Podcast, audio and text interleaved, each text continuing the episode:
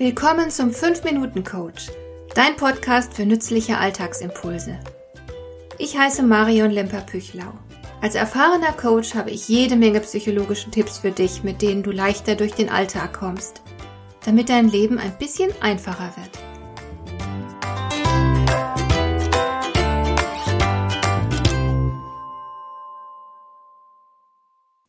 Wie geht man clever mit seiner Arbeitszeit um?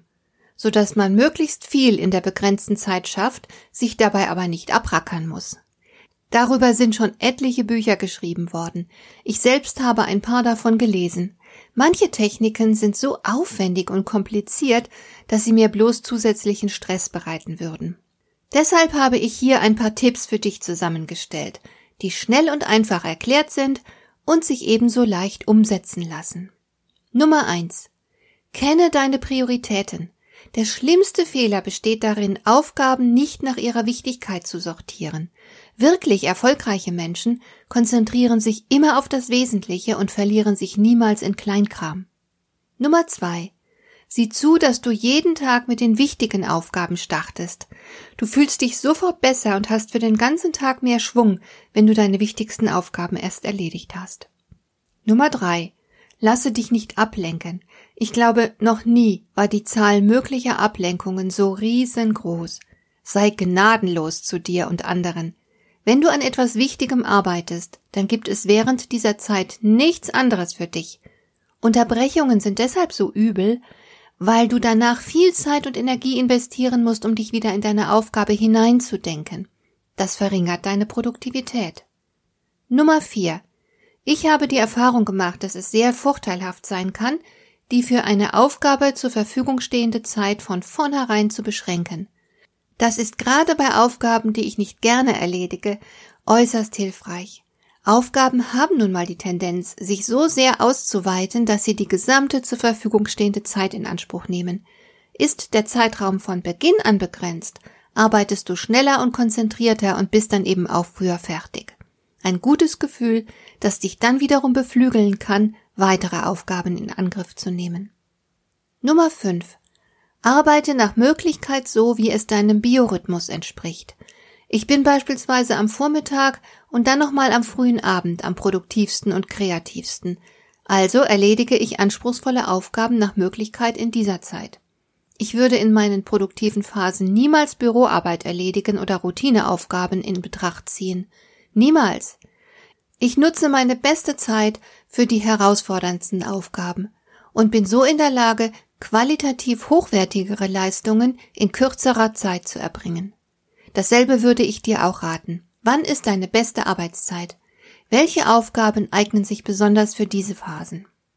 Nummer 6. Lasse dir nicht alles aufbürden. Lehne Arbeiten auch mal ab. Ich übernehme beispielsweise längst nicht jeden Auftrag, Neulich erst habe ich eine durchaus sinnvolle und schöne Aufgabe abgelehnt, weil ich gezwungen gewesen wäre, im Rahmen dieser Tätigkeit ständig Auto zu fahren. Ich habe aber nicht die geringste Lust, ständig Lebenszeit im dichten Verkehr zu verplempern und dabei noch Lebensenergie zu investieren, die woanders besser genutzt werden kann.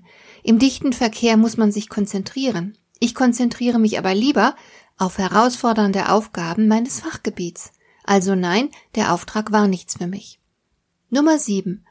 Und wenn wir schon dabei sind, Aufgaben auszusortieren, bist du dir ganz sicher, dass du das, was du gerade tust, wirklich tun musst? Was würde passieren, wenn du es einfach lassen würdest? Wir erledigen manches gedankenlos. Vielleicht, weil wir an eine bestimmte Aufgabe gewöhnt sind, vielleicht, weil man in Anführungszeichen das so macht. Vielleicht hat es dir eine erfahrene Person empfohlen.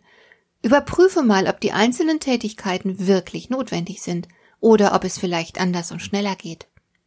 Nummer 8 ist banal, das weiß eigentlich jeder, aber ich nenne den Punkt trotzdem nochmal.